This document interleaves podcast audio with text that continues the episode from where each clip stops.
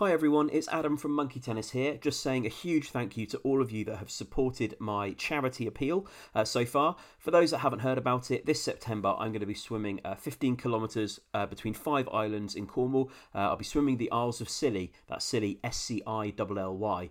Um, I'm doing it because I want to, but also to raise money for Calm, the campaign against living miserably. It's a well known statistic that 125 people in the UK die by suicide every week, and Calm run a free and confidential helpline for people to speak through their problems and ultimately to help prevent suicides. Um, I'm looking to raise enough money to train two new phone workers um, to man those lines, um, and I'll be doing it by swimming the Isles of Scilly in Cornwall. Um, if you're looking to support me, it would be greatly appreciated. Um, you can donate at justgiving.com. Um, just go there and search for Adam Swim Scilly. That's Adam Swim Scilly, S C I L L Y. All donations greatly appreciated. Thank you for helping me to support Calm. And now on with monkey tennis.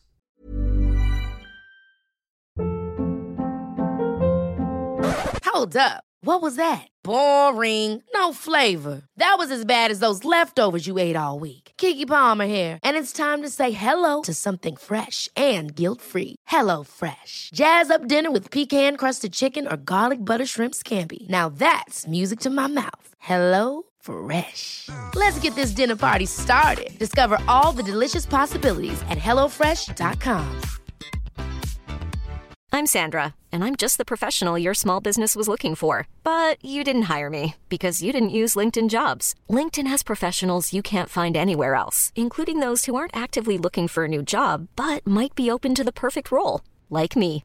In a given month, over 70% of LinkedIn users don't visit other leading job sites. So if you're not looking on LinkedIn, you'll miss out on great candidates like Sandra. Start hiring professionals like a professional. Post your free job on linkedin.com/achieve slash achieve today.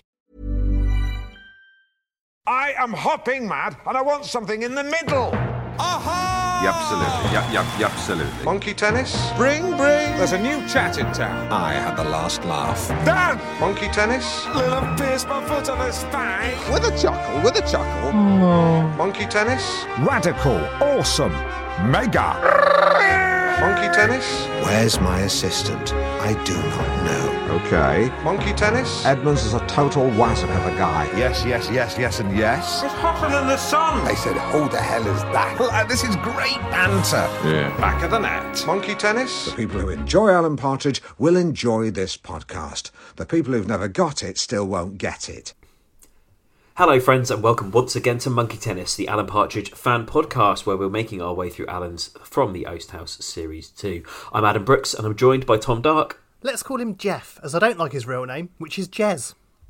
Nick Older, Imagine if you showed an iPhone to King Henry VIII, it'd blow his mind. and Tom Stab. I don't know how to follow that, to be honest. but I'll try. I wouldn't say anything as cheesy as she completes me, but she uh, certainly finishes me off. It's good, but Nick wins that one, definitely. Yeah, oh, absolutely. does. So, uh, yes, welcome to episode 142, believe it or not, Fucking of Monkey hell. Tennis, where we'll be talking about episode or chapter 7 and 8 of From the Oast House Series 2, namely Time Travel and Katarina. But before we get onto that, we like to uh, start each episode with a little tidbit of the uh, promotion that's been done around From the Oast House. Uh, in this case, uh, an interview Steve Coogan gave to Empire magazine, which Tom Dark is going to talk us through the finer points of. Uh, yeah, I mean, this was a very interesting interview. It's about, about 20 minutes long, and um, it, what I thought was quite funny is that the main thrust of this interview was very much Coogan talking about Oast House, even though it was the Empire Film Podcast, and he's got the film about Richard III that's just come out. So he's done other promo recently, which has been focused around that film, but not when doing the Empire Film Podcast. I think because we all know they're huge Alan fans and have supported Oast House and this time and stuff in the past. Um, anyway, so it opens with Coogan talking about that he's he's either in work mode or down tools mode, and he says to uh, Chris from Empire, "I'm in down tools mode right now," which I thought was hilarious because surely you're in the middle of a promo run to promote a brand new project. You shouldn't be in down tools mode. this should very much be the work section. Yeah, pick up those tools and get to work. Yeah. Um, and yeah, so there's a bit of insight that um, they recorded Oast House basically straight after the Stratagem tour finished. Um, and then he goes through to talk about uh, lots of the projects that they're thinking about doing. So it seems to me like possibly the next Alan thing we're going to get is an album, uh, which I'll be honest worries me a little bit. I think comedy albums from well entrenched characters are they often good? Maybe not. I think Um, e- even when they're funny, they've got a very limited shelf life. I think Yeah. they tire they tire very it's quickly. not gonna. I wouldn't imagine it bearing repeat listens. But any, anyway, I'm sure we'll discuss Alan and his musical output uh, in this series more. Anyway, um, and yeah, he's generally talking about how uh, what they're able to do with Alan over the years is they they are now able to react to events and the news cycle and reacting to cultural changes keep the character keeps the character fresh, which I think we would agree is definitely a thing which has been happening in the kind of Gibbons era of Alan. Um, uh, they were asking Coogan about um, if they'd ever do a quiz show in the style of Skirmish. Coogan says they had considered it, but it uh, just for many reasons it wouldn't really work and make sense. And then Coogan goes on to talk about they have an Alan bucket, basically like a bucket of ideas of things they haven't used. Something he's keen to do is interviews with real people. Um, so that feels a bit like a Mrs. Merton type idea, perhaps. Um, and also, um, he very briefly mentions after the album there might be a book. He also talks about uh, doing wanting to do a documentary series going around Britain, uh, investigating what it is to be British in the 21st century. So whether that is uh, the version of uh, "And Did These Feet," that kind of historical documentary, maybe not that, but uh, I'm not quite sure if that tallies up with the other projects that they've talked about possibly happening over the years. Um, yeah, and it's also what I thought was interesting, Steve talked about doing the live shows of Alan, they deliberately make the comedy quite broad. So, you know, in theory, Stratagem is deliberately written for a broader audience than something like uh, The Oast House. And Steve says that doing the Oast House is more liberating because they can be more esoteric, self indulgent, more obscure. Uh, they thought when they did series one of Oast House, they thought that most people wouldn't like it. Um, also, some interesting uh, revelations in terms of how they record it. So, Steve records them all at home, so he doesn't like go into a studio to do them. And the soundscapes are real. So, if there's an episode where Alan's in a car, he is in a car. I mean, he's not driving, but he is in a car. Um, yeah, and uh, he really was in a river when they did the uh, river ep- uh, wild swimming episode as well. I mean, again, I think he probably wasn't swimming; he was probably just standing in a river. But It is funny you say that though, because as I was listening to those, that, that thought did genuinely cross my mind when, and and I, and I have thought about it before when you hear the sort of sound effects that I I had assumed that they were probably not library but bespoke recordings, but that that is a man in a river, not Steve in a river. But I Yeah. can sort of see that Steve's probably quite committed to stuff like that. That he wants to do it, he wants to do it right, and he wants to be the one sort of making the, the sounds as well for. Yeah, and he he gives a bit of uh, reasoning for this. He talks about that if you listen to a Radio 4 drama, you can tell that it's a Radio 4 drama. You can tell that there's a Foley artist doing these things. They kind of want to avoid that. But what I thought was great, he does a bit of an impression of a Radio 4 drama, and immediately it sounds like him doing his Hannigan play from Mid Morning Matters. Um, and also, obviously, with it being Empire Film Podcast, uh, Chris Hewitt asks him about uh, Alpha Papa a little bit. And uh, yeah, Steve just talks about when they started shooting, it just wasn't ready. Um, so after the first week of shooting, they scrapped it all. Um, every evening they were doing rewrites. I mean, we kind of know this already anyway, but it was interesting to hear Steve talk about it, basically saying that the rewrites and the reshoots were so intense, it was the hardest he's ever worked. Um, and yeah, he then talks about um, he's going to be working on films next because if all he did was Alan, he'd be in a lunatic asylum. I think that's fair. We kind of know how you feel there, Steve. Um, and then yeah, bit bit of chat from because so Chris was Chris Hewitt was interviewing Steve Coogan on his birthday, Chris's birthday, not Steve's, um, and he just kind of points out, "Oh, "Have you never done anything around Alan's birthday?" And they obviously talk about the fact that Alan's age over the years has become a bit fluid as him and Steve get closer together in real age. So they started it with Alan being 10 years older than Steve, but that gap has reduced. Um, yeah, Coogan says they consider Alan to be early 60s, but they don't want to be too specific on it. Um, but of course, I think technically he should be, I think, 65 this year, I think we worked out, or was it 65 last year? I can't remember. But anyway, basically, they want to keep that a bit fluid now, so it's somewhere between 60 65. And uh, also, he did talk about there are a few references to the fact that they, they do constantly now have to refer back to Alan's timeline and the fact that they employ an archivist, which uh, we also know. So, yeah, I think in a kind of 20 25 minute interview, there's a lot of interesting stuff about um, not only Steve's work, but also like the world of Alan. So, yeah, re- really good chat. So, time to get to the bulk of today's episode. Um, starting with episode seven or chapter seven, time travel. Uh, Nick, I believe you've got the synopsis for this one. Yes. So, after being teased by some council workers while speed walking through the park, uh, Alan reflects on the death of his dog and ponders the possibility of going back in time. Uh, that is the synopsis. I like that um, uh, Seldom isn't even credited by his name. He's just called his dog. It's very uh, my assistant for Liv, Yeah. isn't it? um, so we, we open with some music, and Oboe, uh, the saddest of the Woodwind family, according to Alan, I'd agree. unlike uh, the breathless titter of the flute or the flatulent honk of the bassoon. um, he then gets quite caught up talking about the sexiness of saxophone music, doesn't he? Um, It is quite this sexy, sti- the sax, though. I do, I do think that's fair that it is a sexy. Yeah. So you- you'd instrument. agree that it? Would you agree that it sounds sexy? But would you Yeah. agree that it looks sexy too? I, mm, I think it looks. I want to say interesting, but I wouldn't say sexy. I like that he uh, he sort of has to correct himself when he starts talking about how sexy the saxophone's knobs uh, nipples are. Yeah. Uh, once he starts framing it in terms of men's genitalia, he gets quite concerned. Um, I've also just got the note: wet wipes, jug of orange squash Yeah. here. Pres- Hopefully, someone can offer some It- context. It's, basically the uh, perfect accompaniment for, for lovemaking. So Ge- yeah. Gentle, gentle lovemaking. I think. Okay, That's gentle very, love. very, Yeah. very important. Um, I've Yeah. actually got the. I think I've got the full list here. Actually, the perfect accompaniments to gentle lovemaking. So, uh, fat candle. Again, we talked about Yeah, this. yeah. Fat candles, fat socks, fat armchairs. Everything's fat. Fat candle, jug of orange squash, flat pack of wet wipes, and uh, if you want to go this far, a post-it note with the name and number of your next of kin. I think. Yeah. If, if you're in your early to mid sixties, that may Yeah. be crucial. That choice is if, yours. if the lovemaking risks moving out of the gentle category, always have Yeah. your next of kin to hand. Um, he's uh, yeah, so he talks about people being uh, e- eagle-eyed but for ears, uh, keen-eared, bat-eared. I mean, is there a, is there a, a correct equivalent of being eagle-eyed for ears? Bat-eared isn't the one, is it? um, I don't know what it is. Could it? I mean, eagle. It probably. I don't think eagles have Keen-eared ears, do doesn't really they? Make sense that, I mean, ke- keen-eared is a thing. You would you could say you're keen-eared. Um, yeah, Let, let us know. Let us know if if someone so- someone will know. Someone will write in. Someone. Yeah, will. we'll throw Let this one know. out to the audience. Let us know. Um, I like that he uh, he uses a 34 year old listener who is a gay lady as proof that he has a young listenership and it's not just all old people. Um, uh, and he also confesses to being an ick a bit lonely. Yeah, I did enjoy that. This is this is a bit of a partridge thing, isn't it? That whenever he's talking about kind of his feelings or being vulnerable, he has to sort of cadge it in like a patois of some kind, or sort of just sort of I don't know, just kind of You can't just say it uh, as, a, Yeah, as, a his straight, ca- as a straight thing.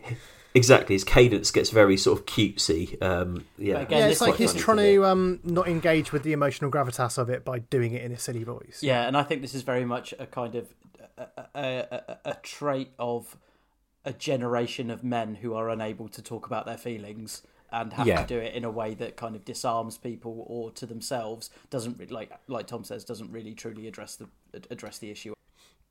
It is quite a recurrent trope as as well. I feel like they they surface this fairly frequently that he's feeling down, he's not feeling his best, he's not he's not feeling great, he's talking to someone and we'll come on to this, but I think just generally speaking with with newer Alan projects, his kind of mental health and, and mental well-being is is often used as a as a subject for, you know, the narrative of these kinds of things. Mm. Yeah, de- definitely. Like, like like I've talked about the kind of maudlin Alanist. You've got, yeah, it's there. there it, there's more to it even than him being a bit maudlin. There are actually like there are. The, the mental health issues are, are lurking in the in the backdrop to all of this. Yeah, I mean, they always Um, have been with Alan, haven't they? well, I mean, yeah, to, to a certain extent, yeah, I, th- I, I guess so. Um, just quickly before we uh, dive back in, uh, can would we agree that the the beginning of this episode is he in the Oast House? Am I giving Oast House a tick for this? I, mean, he, I don't think he talks about where he is, but can we? assu- Is it safe to assume? I'm prepared unless to give him the benefit of the doubt. Yeah, unless if he's audibly elsewhere, like when he's out on the walk later on, I think we can give this uh, another tally for Oast. Fair enough. Yeah, Been a while since we had a Grant Shapps reference, isn't it? Starting to Yeah, feel I'm them getting dry up. getting worried he's going to uh, lose the battle for uh, not wall space, tick space. so Um, that's so Oast he- three, Shapps three. He's trying not to let uh, the uh, ribbing he got from the council workers while he was speed walking uh, get him down, uh, reminding himself that they're just people who mow grass and pick up shit. It's not exactly Monty Don. Uh, Um, but yeah, I just uh, really really enjoyed the build on this though. That um, we we find out that when Alan used to take uh, Seldom out in the park, he was basically carried on a On a gurney. skateboard on a gurney. yeah, but it's it start it is great isn't it? because with, every elaboration it gets funnier. It's the idea that Seldom has to go on a be towed on a skateboard is funny enough. Then you find out it needed bicycle wheels. then, you find out, then you find out it's less of a skateboard and more just like a gurney, like a it's you know it's Yeah. effectively a Yeah. trailer at this point, isn't it? and uh, that uh, Seldom um, went to defend Alan's honour by chasing the park workers. But actually, Alan suspects it might be because one of them was holding a sandwich. yeah. But uh, unlike uh, sandwich aside, the thing about this that was just delicious was when the council workers hid in the pickup and one of them wet themselves. That was uh, that's the real delicious treat for Alan. But not Yeah, the urine. the, the, not the, not yeah, not the not the urine. Can I also add that there was a line uh, just before this when Alan's talking about speed walking, which I thought was really uh, a great visual. Um, Alan describes speed walking that it looks like you're trying to get to a campsite toilet after eating some old ham. Yeah, Well, very that specific. funny. that, Yeah. that that sounds Yeah. like something that's happened to him on a campsite. He's been through it, hasn't he? Yeah. Um, I think this is the point that we get to uh, uh, something that we discussed on a previous episode the biggest continuity error of the series so far, uh, namely that Alan says that his dog owning days are over, um, even though he talked about a replacement for Seldom in the previous episode. Mhm. Yeah. Uh, so just a straight up error, we think. Yeah, and I, I personally, we're coming into a section that that I, I hugely enjoyed. So we get um, more insight as to the sorts of things that Seldom likes to eat. So we Yes. find out that uh, by his own This is admission, brilliant, yeah. yeah, by by Alan's own admission, Seldom's diet was effed up because he basically loved eggs and beef. Which at that point, this is kind of like the skateboard thing. That if the joke stopped there, that would be great. But no, it goes further. And apparently, this is brilliant. He enjoys a salad bowl full of Coca Cola. I've never seen a dog Speci- belch. Specifically Coca Cola as well. Yeah. He tried to give him Fentimans, it Yeah. did not go Oh well. yeah, Oh, he, God, he- I- he that- put that his- image, he that put his- image. He put his paw on his foot and then shook his head as if to say, "Don't do that again, mate." I, I thought that was so you can really visualise that, Oh, especially so with the, funny. the salad bowl full of still salad bowl salad next to bowl him. full of Coke. Um, I also uh, think there's there's some there's some layers of humour here where like you realise that actually none of what Seldom eats is Seldom's fault. Like surely this is stuff Alan's chosen to give him, but then you think actually there is a bit of an element of this power dynamic that Seldom gets what Seldom wants. absolutely. Se- Seldom is fully in charge of his diet, I think. Um, we should talk about Alan's therapist, not therapist. Uh, there's a chap he sees every Wednesday. Jeff. Um, oh no, no, it's Jez, isn't it? But Yeah. he doesn't like the name Jez. Yeah. Um, primarily Jez. seeing him because because he he's he, he's got into the sort of funk where he doesn't pull off at green traffic lights. He waits to be beeped, um, Yeah. which is you know you can read a lot between those lines. I think. Yeah, and he's obviously going off, kind of uh, trying to explain. He's going, "Does that make sense? Does that make sense?" And and again, that's the thing. If you take the humour away from this, basically, it's a huge admission from Alan that he is uh, basically depressed, um, and the the fact that we get a bit of an elaboration that there is a, a chap that he uh, talks to every Wednesday morning. I thought this is quite interesting because in series one there are a couple of quite brief references. He says. I think in series one he said the man I sometimes pay to chat to, and there was no elaboration on that. So, you know, it's at this point we're actually getting the full insight into what's going on there. He he's prepared to admit that the the, the chap is officially a counsellor, but also likes to think of him as a sounding board. Um, and uh, there's a bit where Alan talks about that he suspects that this guy's not really listening to him, whereas I think that's that's actually just a, a well-known therapist tactic i suppose not tactic but you know what i mean like that is that is part of the world of therapy to encourage people to open up and elaborate is by not responding to every single thing they say so uh, yeah in alan's eyes that just means he's, he's not paying attention Yeah, and but Alan's actually it's because he's a good annoyed about therapist it. He says it's a generic hum noise that could mean anything, but like you say, that's exactly the point. It's, Yep. Yeah.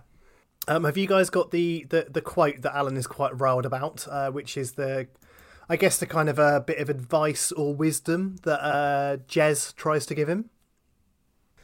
Is this the um, yesterday is history, tomorrow is Yeah. a mystery, and today is a present? Today Wow. is a gift. Today is a gift. Today is a gift. gift, which Today is is a why we call it the present. Why they call it the present. I, and yeah, I thought the reaction is brilliant. Wow, that's facile. And yeah, he says it's he the wouldn't even pause buy as well. with it on. It- it's it's the pause. He's like, "Wow, that's facile, as if he's going to sort of Yeah. be genuinely wowed by it. But actually, no, that is very much Again- inspired from the mind of Live, Laugh, Love, isn't it? Yeah, oh, big time. And this this this is very much I think confounding fan fan expectation as well because I think when Alan says wow, your first thought is oh he's going to be genuinely impressed Yeah. by that, but actually no, he's not that thick. You know, it's, it's wow that, that's you know wow that's facile, rubbish. which which is better I think. Um, the other thing I thought, and this is a real stretch, uh, he's talking to a man he doesn't believe is very qualified about his feelings called Jez.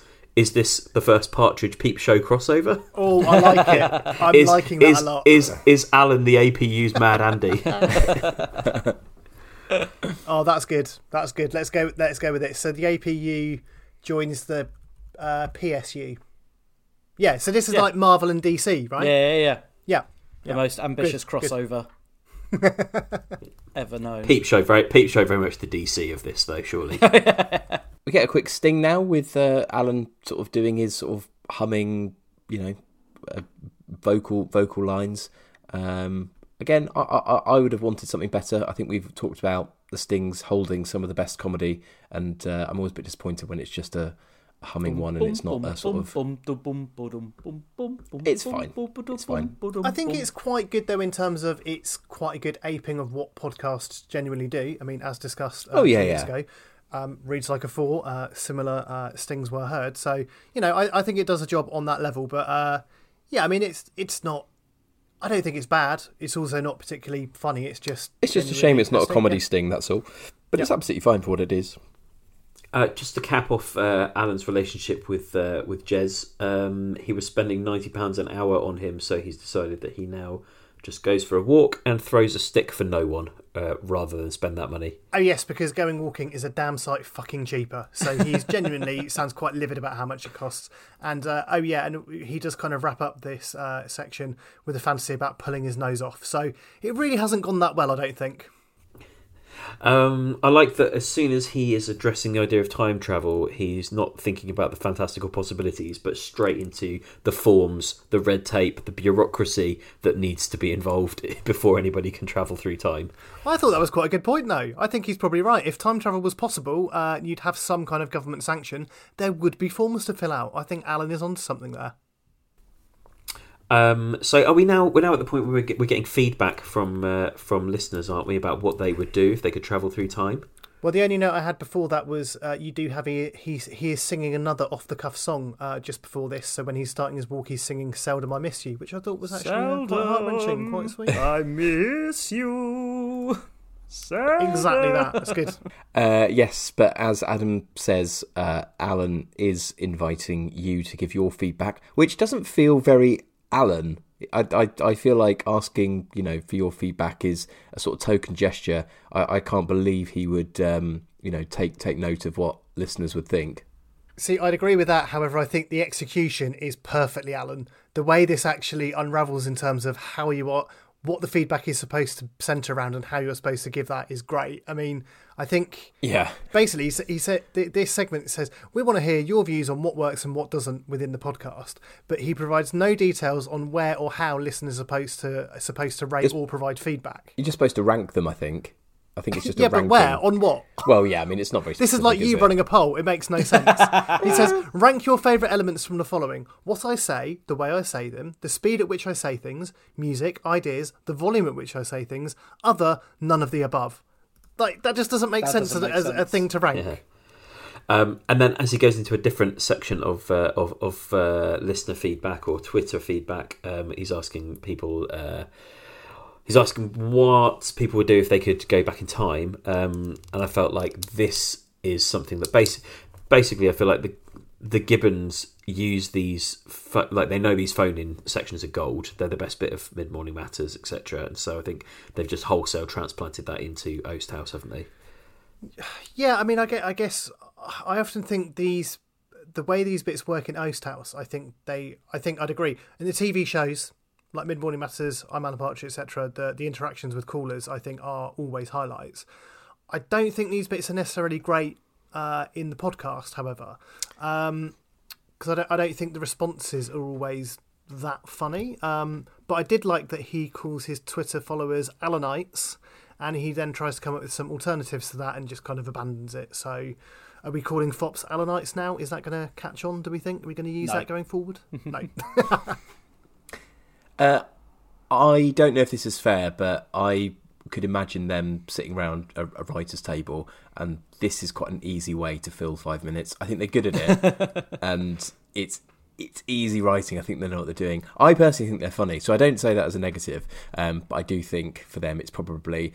Oh, where do we go with this? Oh, we could just stick in, you know, a few Twitter Twitter listeners' feedback. Yeah, I'm, I'm not saying it's not funny. I think I'm just saying it works better when it's on TV and you have the other voice in it. I think is what really kind of levels yeah, out. yeah. No, I, I think that's probably fair. Um, I think- it- I think- it- yeah. I think the best bit about the your feedback section is that Alan has given us a jingle to use in our future feedback episodes. Hundred percent. Thanks, Recycle Steve. that content. um, so yeah, the first caller suggests that they would go back in time and give a hot meal to Jeremy Clarkson. Um, what life would look like if they hadn't signed with Amazon Prime. Yeah. yeah, and a, and a very light nibbling of the hand that feeds you when your uh, podcast's going out on Audible. Yeah, yeah. Um, and I think, um, yeah, Alan says that it's a great idea for a science fiction novel. Uh, what if Top Gear was still presented by the holy trinity of Clarkson, Hammond, and May? Um, so he then talks about the kind of ripples in time in terms of what uh, the current presenters of the genuine current presenters of Top Gear would, would then be doing. And uh, the thing I really picked up on here was what would uh, McGuinness be doing? Perhaps more adverts for gambling firms. And so I've done a little bit of research into Steve Coogan and Paddy McGuinness, and they do not get on. Ooh, This is. Coogan massively sticking the knife in here. Uh, it feels like there's no love lost here. So I- I'll just uh, reference two articles I found. Uh, It's interesting. The first one is from 2008. The f- uh, second one is from uh, 2021. So uh, it's a long-running uh, rift. Um, so from the Bolton News in 2008, Paddy says he hates Steve Coogan. Paddy McGuinness has said that fellow comedian Steve Coogan, who appeared at the MEN Arena last night, is one of only two people he dislikes. He said that the Alan Partridge star had proved the adage never meet your heroes to be true. Uh, this is a quotation. He's not a nice bloke, and I'm not afraid to say that, said McGuinness, adding that he just looks through you and that Coogan will only talk to A list movie stars. McGuinness, who shot to fame in Peter Kay's Phoenix Nights before starring with his pal in Max and Paddy's Road to Nowhere, said the only other person he disliked was Suggs. that, is, uh, that really cracked me up, like the ending to the article. And uh, yeah, then in 2021, uh, from The Mirror, Top Gear host Paddy McGuinness recalls disappointing meeting with idol Steve Coogan. And I think essentially this is a retelling of what we talked about in 2008. Um, in a new interview, presenter Paddy McGuinness has admitted that meeting comedian and Alan Partridge creator Steve Coogan many years ago left him disappointed and let down. Top Gear presenter Paddy admitted he felt let down by the encounter, and the experience taught him a valuable lesson. The Bolton born star confessed that meeting his idol was nothing like what he expected, and it spurred him on to always be aware of how he treats fans and aspiring entertainers now he's a household name. Paddy writes about meeting Steve in his new memoir, My Lifey. What a title! So yeah, I, I think that's uh, very much a it's a it's a Coogan no. Um, it's I guess mm, it's kind of an Alan no as well, isn't it?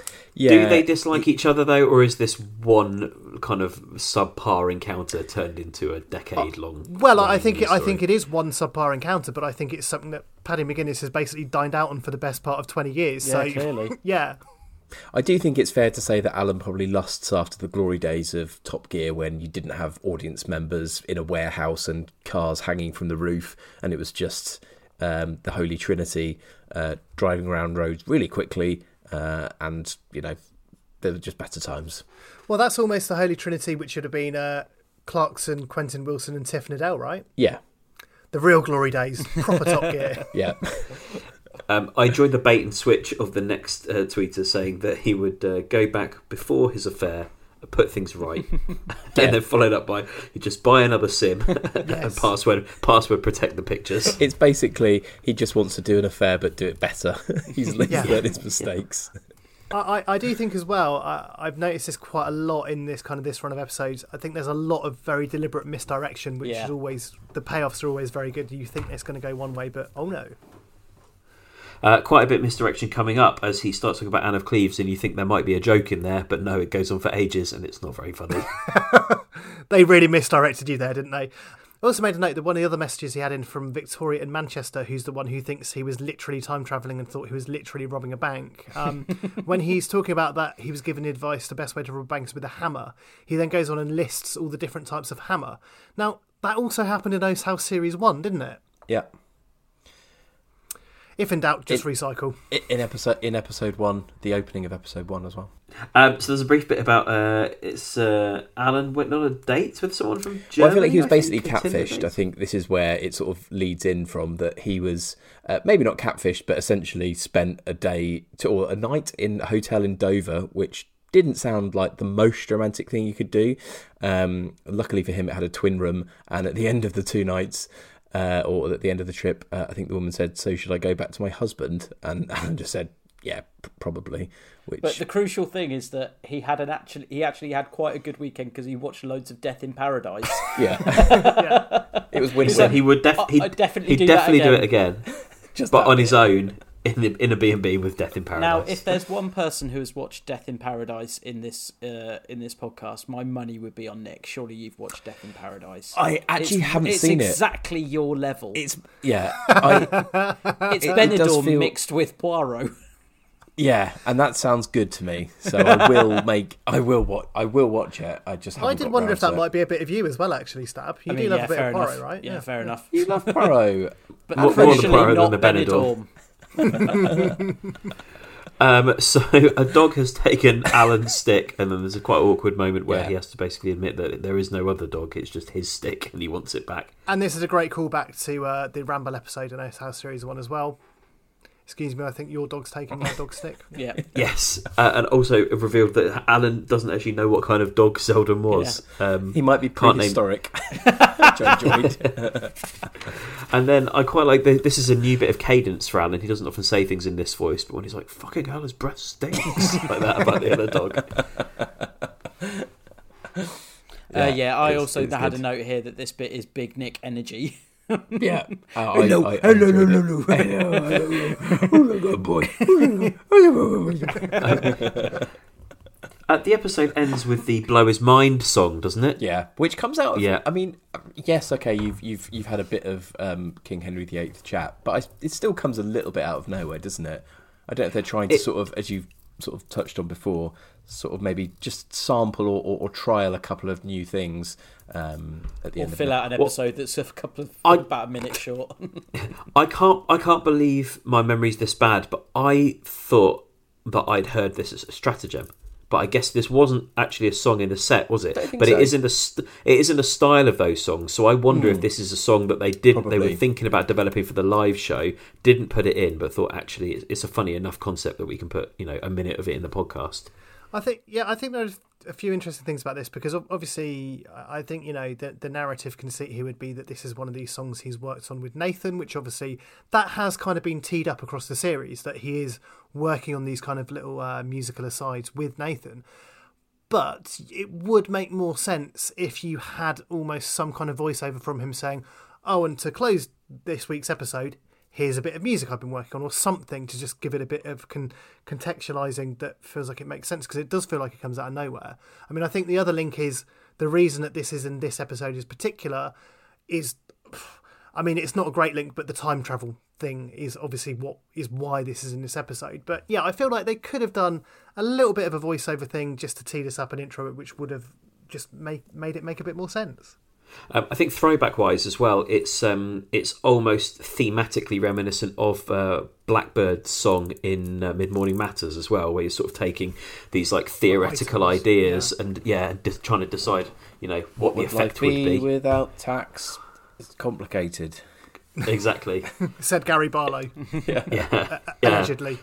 What if you could get Gary Barlow to pay all of his tax? It'd blow his mind, etc. We've done a rewrite. This is good. Um, I mean, uh, we've talked about the obviously the the dog inconsistency between this episode and the previous one, but I mean, it's worth I think just the clarity on the the line he says is, uh, "I'm not prepared to get a new dog as I'm still very sad about my old dog." So it's very very clear that he doesn't have a new dog in this episode. So it's yeah. I mean, look, we, we've discussed it a lot. Is it an unreliable narrator? Is it an inconsistent narrator? Is it Stephen the Gibbons just not caring?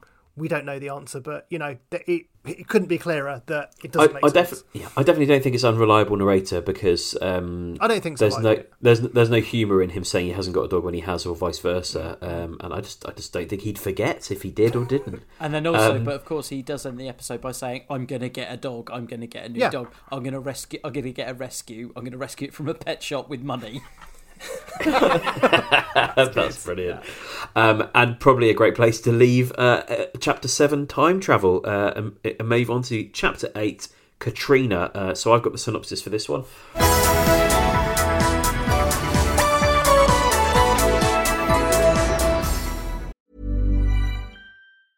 When you're ready to pop the question, the last thing you want to do is second guess the ring. At Bluenile.com, you can design a one of a kind ring with the ease and convenience of shopping online. Choose your diamond and setting. When you find the one, you'll get it delivered right to your door. Go to Bluenile.com and use promo code LISTEN to get $50 off your purchase of $500 or more. That's code LISTEN at Bluenile.com for $50 off your purchase. Bluenile.com code LISTEN. I'm Sandra, and I'm just the professional your small business was looking for. But you didn't hire me because you didn't use LinkedIn jobs. LinkedIn has professionals you can't find anywhere else, including those who aren't actively looking for a new job but might be open to the perfect role, like me. In a given month, over 70% of LinkedIn users don't visit other leading job sites. So if you're not looking on LinkedIn, you'll miss out on great candidates like Sandra. Start hiring professionals like a professional. Post your free job on linkedin.com/achieve slash achieve today. Hold up. What was that? Boring. No flavor. That was as bad as those leftovers you ate all week. Keke Palmer here, and it's time to say hello to something fresh and guilt-free. Hello Fresh. Jazz up dinner with pecan-crusted chicken or garlic butter shrimp scampi. Now that's music to my mouth. Hello Fresh. Let's get this dinner party started. Discover all the delicious possibilities at hellofresh.com.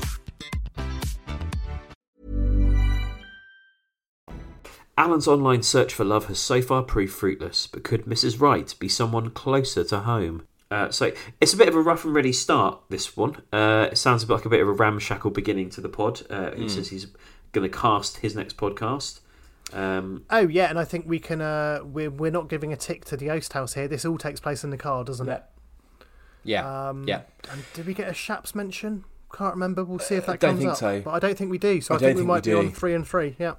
Uh, am Right. I right to think that this was going to be a live haircut uh, episode? Yes. Yes. I actually, I, personally, and not not to sort of spoil thoughts too much, but I think that could have made for a funnier episode than what we actually Oh, get. I think I think there's a lot of humour in Alan getting a haircut. This is actually my favourite episode of the series so far.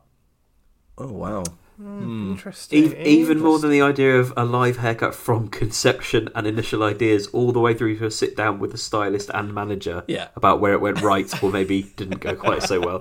I like I like that even even in his sort of imagined concept for this live haircut episode, there has to be a sort of um, a sort of post mortem afterwards, so it's, it's inevitably going to go wrong. Yeah, to the point that he yeah. has to have that discussion. His imagination always fails him, doesn't it? Yeah. But, uh, I particularly liked um, that. Yeah, he, part of his recording plan was including my thoughts on how she's getting on. So the fact that he would be live narrating it, going, mm, "That bit's not very good." yeah, I think that would have been a great I think it episode. Also, good. Yeah. Um, there's another, another nice little uh, Alan miss uh, miss uh, not even a mispronunciation, but uh, he describes he describes it as being uh, in from the heart of your pants uh, rather than the seat of your pants. Um, and then there's and a the lovely seat bit of your mouth. Yeah, on the seat of your mouth. That's it. And then a lovely bit where he's uh, he's doing doing much like Liz Truss has in the news at the time of recording, doing all podcasters in one fell swoop by uh, suggesting that he could uh, put himself up for a British Podcast Award if such a thing exists. Which it does. Um, but then but then saying why would you want to do that? Because it would basically be like those people uh, f- uh, an, an FAQ. That put their hand up and say, "Oh, actually, it's more of a comment than a question, really." But that's everyone in the room, um, and I think, I think, you know, as podcasters, that's accurate, isn't it? Uh, and Tom, I believe you have been. You're the only one of us who has been to the podcast awards here. Yeah, Can you I have, confirm yeah. if that's what it's like? Uh, I just want to say awards. I had a uh, I just had a really great time and everybody there was lovely. But um, we'll just leave it at that. It sounds unbearable. And Um, also, you, should- you you can vote for us at the uh, People's Choice Awards next year because you can vote for any podcast on that. So yeah. Uh, anyone got a note of why Alan no longer drinks coffee on an empty stomach? This tickled me. Oh yes, because he briefly went berserk at a Channel Four pitch meeting. oh, started to and rap. tried to do it as a rap. Rapped his whole pitch. oh, I thought that was great. I loved it. Um, we spoke a bit recently about um, how Alan can't sort of talk about his feelings in a straightforward way. He has to kind of cadge it in some sort of weird, you know, some other dialect or, or you know, kind of use slang. So um, he starts to do that when he's talking about uh, trying to settle down. He says he just can't find the right gal, um, someone to spend his goddamn life with, you know. um, so yeah, I thought that was fun. Yeah, I I also thought this is quite interesting. So he, yeah, he's decided he's found uh, he's found the woman he wants to spend the rest of his life with. But yeah, like she at this point she is not aware of that, and he's on a way to tell her. So he is essentially in pursuit of her as well. It's so uh, The you- big you get this, romantic uh, gesture. Yeah, and you get this whole segment about how certain things are no longer acceptable in the Me Too era. So he talks about the milk tray man. Um, there's also a bit when he talks about be, when she's in the ensuite having a shower or a poo. Um, but particularly, you know, he talks about running after a woman now on a busy high street is unacceptable across the board. My note is, but Alan thinks pursuit in a car is fine. Yeah, good point. Um, also, I don't know how the timelines for this are supposed to tally with Stratagem, but it wasn't that long ago he was making a, a much, an even bigger grand emotional gesture to try and win the heart of a lady that saw him perform it in arenas all around the country. So uh, he doesn't seem to have learned his lesson. Sounds about right for Alan, though, doesn't it? So yeah, are we at uh, Sarah's wedding at this point, and uh, quite a long fantasy uh, segment from Alan again here. I, It's quite I- extended, isn't it? I It- really like this bit. I really like it. Oh, really? Yeah. I think it really outstays its welcome. No, I'll, I I'll- really- I'll, I'll let you sell it to us then. Well, I just I just like the little bits. Like I actually think it's quite obviously it would be terrible and would never work as a film. It would be it's just basically all those cliched rom-com tropes. So it would work as a film because he'd basically taken things from loads of films that have been massively successful. Any rom com you can Okay, think of, I'll very much rephrase The that. They- Graduate as well. Okay, I'll rephrase that.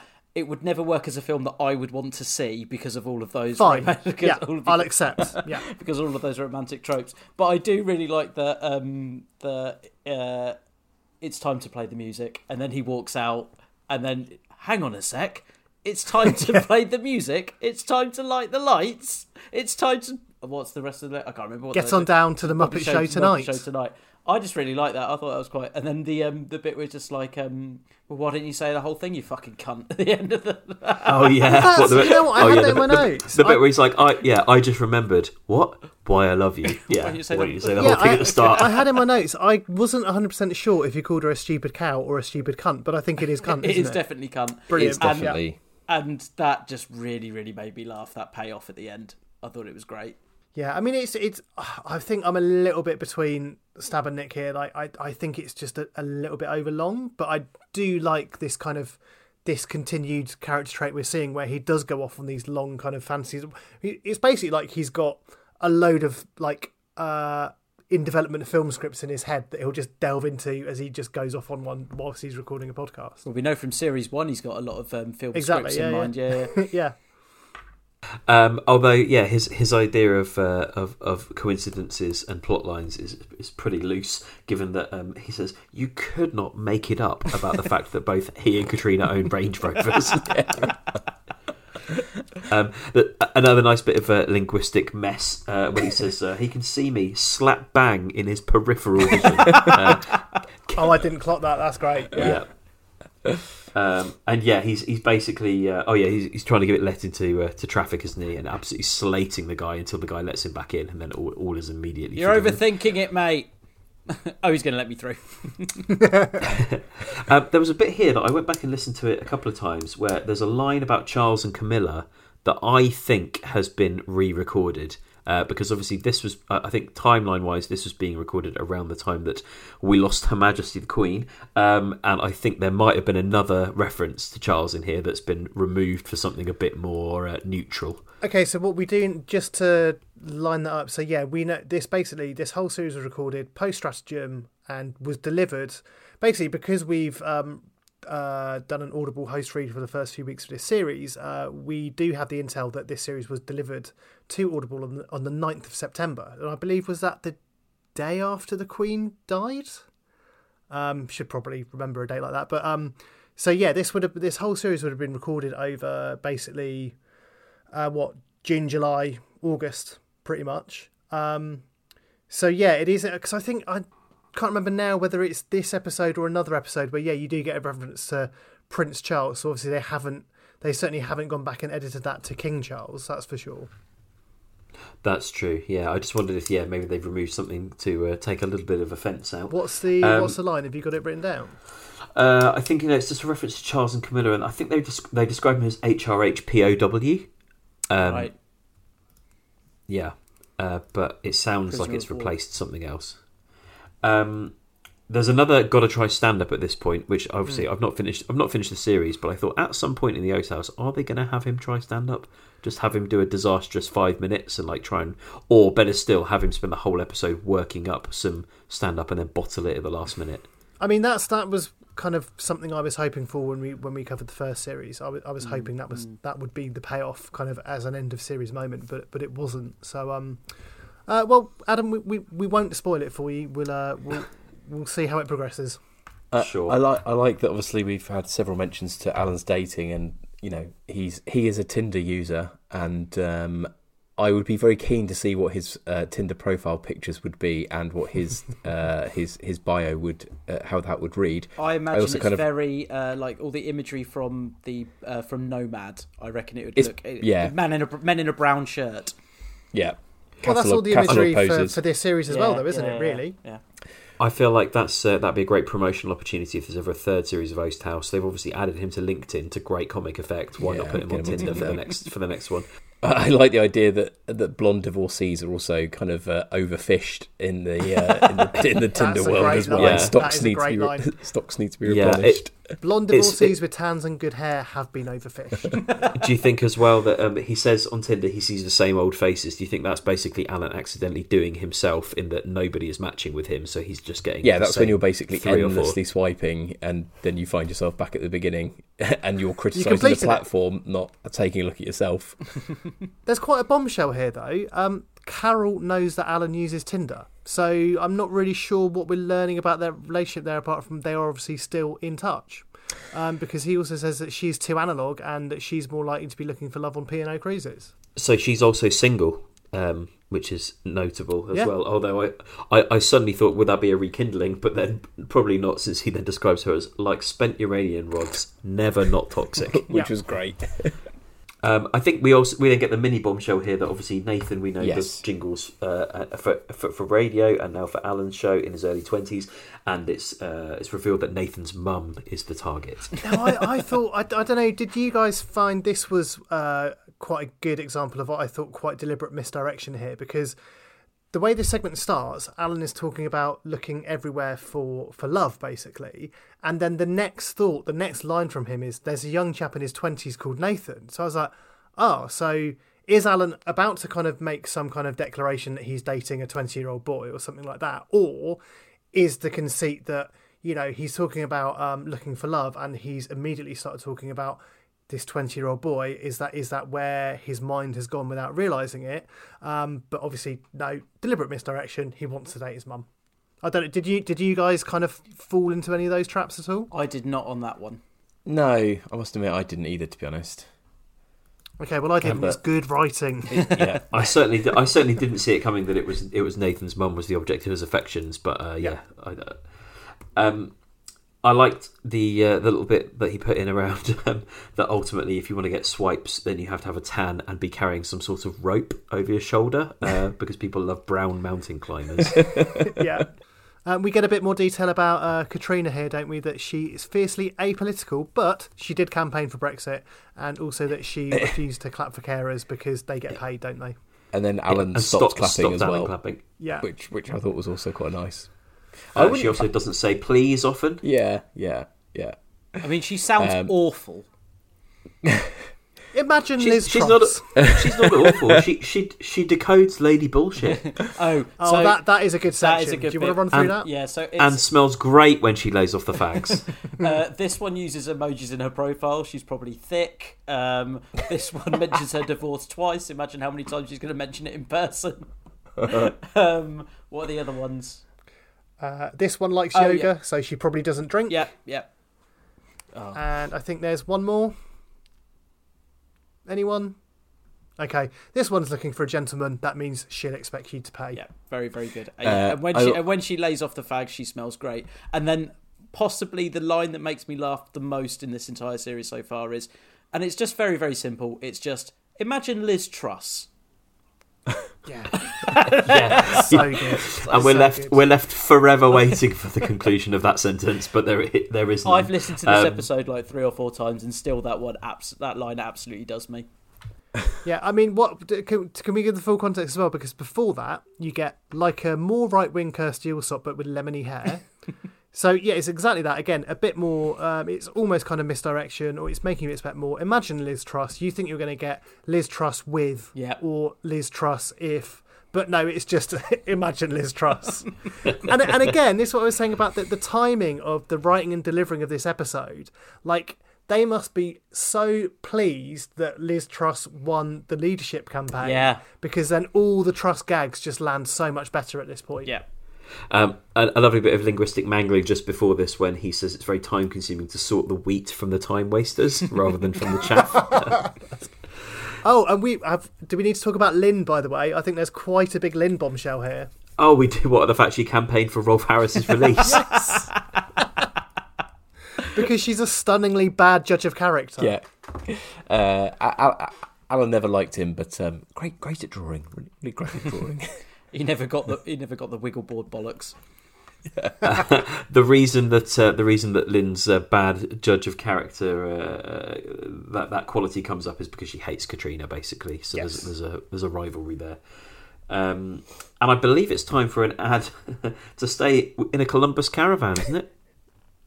Something that was referenced earlier in the episode where we talked about Nathan's jingles. Oh, Um, I've also had that. I've also had that jingle in my head this afternoon as well. Come on, Stab, remind us how it goes. I'm not singing on the podcast. Okay, we'll just drop the voice note in that you sent us earlier then. Jed, I will send that to you right now. Brilliant. Thanks. Um, Thanks, man, mate. I I actually had a note about um, when he gets out of the car. So I think it's actually just before the jingle gets played Yeah. in. So he's caught up with Katrina at the uh, is it the garden centre? Yeah, it's the Yes. garden Um, centre. Yep, yep, yep. So as he gets out the car, you you hear him going, "Hey Katrina, hey girl," which I thought was very much like a "Hey baby girl" in this Yeah. time. Yeah. he's kind of doing that kind of weird American Again, he- he has to- persona. yeah, I think as as Adam's kind of mentioned, he he has to kind of uh, there has to be some kind of linguistic sort of styling to whatever he says whenever he's trying to say something that's you know slightly Sincere. Yeah, exactly, Meaningful. exactly, or Hey, serious. girl. But I think it's also with, with this kind of American accent thing, this kind of trying to be like this. Uh, like, I think I think he thinks it's cool, Yeah, doesn't he? He or thinks like this is when Alan's or- trying to be a cool guy. Yeah. yeah. Um, and then I, I think we get uh, another kind of off mic exchange with a voiceover over the top again. Uh, what Nick has mentioned. Um, also, it reminded me a bit of when Alan makes a final approach to Zoe in Mid Morning Matters because we never Ah, actually yes. heard that exchange. So he's asked her to Goodwood. Is that uh, is it the Festival of Yes, Speed they've it gone is. to? It is. It is indeed. And uh, listener, he has to admit he was sporting an erection. Yeah. Um, and she'll be wearing the trousers, which is that an implication that there's some kind of like sexual dominance to her, and that Alan will be basically yeah. Eaten Uh, alive. I, th- I, I, I, I Yes. think I don't think it's I don't think it's just sexual. I think effectively Alan is set up to basically be a cuckold to this woman, isn't he? Yeah. Like that's that's that's the plan. That's what's going to happen. Yeah, yeah. There, there's also that, but also when they're away for that weekend, Alan's getting pegged, whether he likes it or not. hey, girl. Uh, do we think with the Columbus Caravans ad that that's Nathan doing the voiceover as well? So basically, Nathan, Nathan is providing the advert in, a, in an episode about the seduction of his own mother. yeah, I, I think that's. suppose I, it I, assume that's who it's supposed to be. Yeah. Yeah, uh, and then I really enjoyed the payoff at the end of this, where uh, surprise, surprise, it's to be continued. Uh, he has a brief negotiation with Audible about whether it could just be one long episode, but he would then have to provide an extra episode as part of of his contract, so he will be splitting it in two. Smart. Now, um, Adam, ha- I know you haven't finished the series. How far have you got? Or Oh, only got only this to uh, only to this episode. I'm very excited to I would see what also happens say next. that's the same for me as well. I've not heard anything past Okay, this. in that in that case, no no further spoilers. Yeah. And I yeah, mean, I'm not saying anything. I, Tom's I, not saying anything. I, w- I would say I would say looking at the synopsis of episode nine, which we'll be covering Yeah, next quite, time, seen all this that that there's uh, that, that this probably won't be the, uh, the the the full blossoming of a relationship with Katrina that we've been led to believe by the end of this episode. let's Uh, say. what you mean? You think she might not be a brand ambassador? I, yeah, I think Alan Alan might be onto other things by the time we get five minutes into the next episode. But let's see, let's see.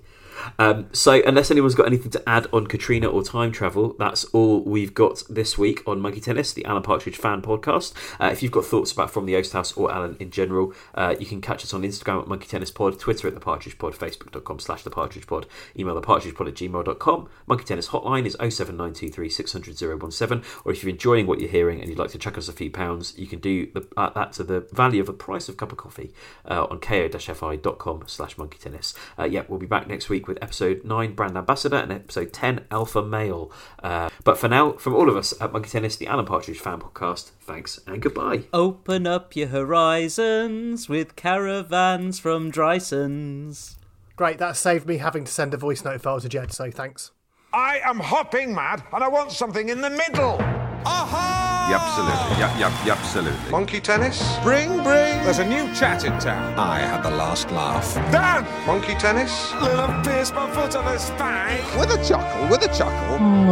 Monkey tennis? Radical, awesome, mega. Monkey tennis? Where's my assistant? I do not know. Okay. Monkey tennis? Edmonds is a total wazzock of a guy. Yes, yes, yes, yes, and yes. It's hotter than the sun. I said, who the hell is that? Well, uh, this is great banter. Yeah. Back of the net. Monkey tennis? The people who enjoy Alan Partridge will enjoy this podcast. The people who've never got it still won't get it.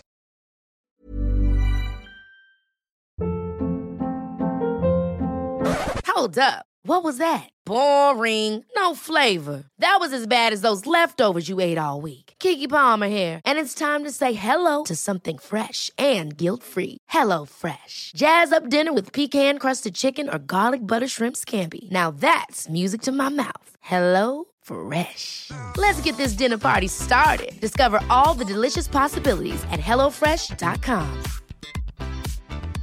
Even when we're on a budget, we still deserve nice things. Quince is a place to scoop up stunning high-end goods for 50 to 80% less than similar brands. They have buttery soft cashmere sweaters starting at $50, luxurious Italian leather bags, and so much more. Plus, Quince only works with factories that use safe, ethical, and responsible manufacturing. Get the high-end goods you'll love without the high price tag with Quince. Go to quince.com/style for free shipping and 365-day returns. This message comes from BOF sponsor eBay.